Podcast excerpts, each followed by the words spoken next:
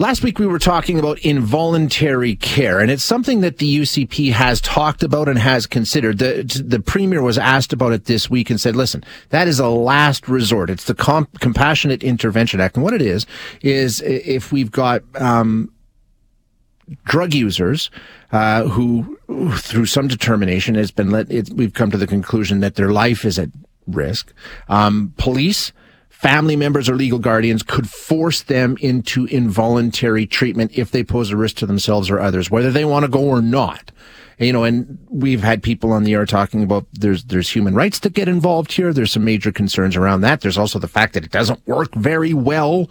Um, but the premier's saying, you know what, we got to do something. And a lot of people say we've got to do something, and we all say we've got to do something. The question, though, is this the right something? Um, and I think there's arguments to be made. Ultimately, comes down to is it fair and will it work? I think that's the big issue. But we're going to speak now with Anna Mehler Paperny, who is the author of an op-ed on this topic in the Globe and Mail yesterday, and also author of the book, Hello, I Want to Die, Please Fix Me. She has lived experience around this involuntary or coercive treatment. So uh, I'm interested in getting her take on this. Uh, Anna, thank you so much for joining us. I appreciate your time. Thank you for having me. So if we go back to your, like, you know, on the surface, it's kind of like, listen, these people, their, their, their lives are at risk, and, and we know that they're doing things that could ultimately cost them their lives. We must do something. So you can see that argument for why this would be a good idea, right? Absolutely. And I think I can understand sort of that lawmakers feel pressured yeah. to act. The question is, as you've said, is this the right action? Is this going to, is this justified and will it have the desired effect? Yeah, because it's not that simple because we've got some experience around this. When we take a look at this, I mean, already in Canada, we do this kind of thing. Maybe not necessarily around drug addiction and that kind of situation, but certainly with mental health, we can involuntarily hold people for treatment for mental health conditions. That's true. And in a lot of, in some provinces, we're seeing this increasingly happen. Um, in British Columbia, for example, and in Ontario, we're seeing more and more people be hospitalized against their will and even treated against their will. And the question is, based on this, and we, we, you know, like we say, it's happening. It's been happening more and more often. Does it work? I guess that's the question, right? Anna is is does it work? And we have we have some data that we can look at. So I guess the question is, do you think it does work? That's a really good question. I think it depends on whom you ask, and it depends on how you define work. Um, we know that this can keep people safe from themselves for a period of time and it can connect them with treatment. But very often, those are sort of short term measures. They might be kept for a week, for a couple of weeks, even for a month. They might be given treatment during that time. But often we find after that they're discharged and there's no follow up care, there's no ongoing treatment. These are chronic conditions, but so often we find the care that's provided, if there is any care provided, is on an acute basis, on a short term basis. In the meantime, involuntary hospitalization and especially involuntary treatment can have harms. It can be traumatizing for people to be subjected to hospitalization and treatment against their will. It can really sort of sour them on the health system. They, they may not trust it in future, which is a problem because again, these aren't conditions that are going to go away in a couple of weeks. These are going to be issues that sometimes last people years, mm-hmm. their entire lives even. And so we need to consider sort of what the long-term impacts are when it comes to uh, drug addiction and substance use disorder, we also know that involuntary treatment of substance use disorders can set someone up for relapse afterwards, can set them up for drug poisoning. Yes. Because that tolerance can lower the, the tolerance. Exactly.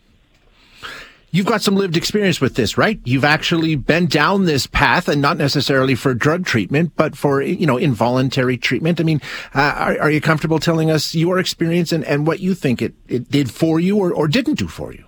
Yeah, for sure. Um, so I was suicidal. I tried to kill myself um, a few, few times. And after trying, you know, I was treated in hospital. And then I was sent to the psych ward and I was hospitalized against my will. And it's an awful feeling. I mean, nobody wants to be in hospital, or at least most people don't. It's not the first place that they want to be. But when you're there against your will, when you're told that you aren't capable of making that decision for yourself, it can be a really horrible feeling. You feel sort of alienated from yourself and from the care system. You feel, you know, mistrustful of even yourself, but also the, the people providing your care. Um, it can be sort of a really it's possible for it to be a dehumanizing experience. It doesn't have to be. I think it's possible for someone to be held against their will, but for their other rights to be respected, for them to be treated with respect as a human being. That doesn't always happen, though. Right. And so, and so as a result, people often lose faith in the health system, which can be really dangerous how do we do that? I mean, how do you go about making sure? I mean, because I, I, don't think anybody's doing this out of cruelty. I mean, they are le- legitimately trying to do this to help. So how do you make sure that the dignity is there, the rights are respected, all those sorts of things, and then we can deal with the fact whether or not it's going to work and it's a good idea on that way. But if we are going to go down this path, how can we do it responsibly? That's a great question. It can be really difficult to do because there's sort of an assumption often that people who are subject to this kind of treatment don't know what's best for them and aren't capable of making their own decisions.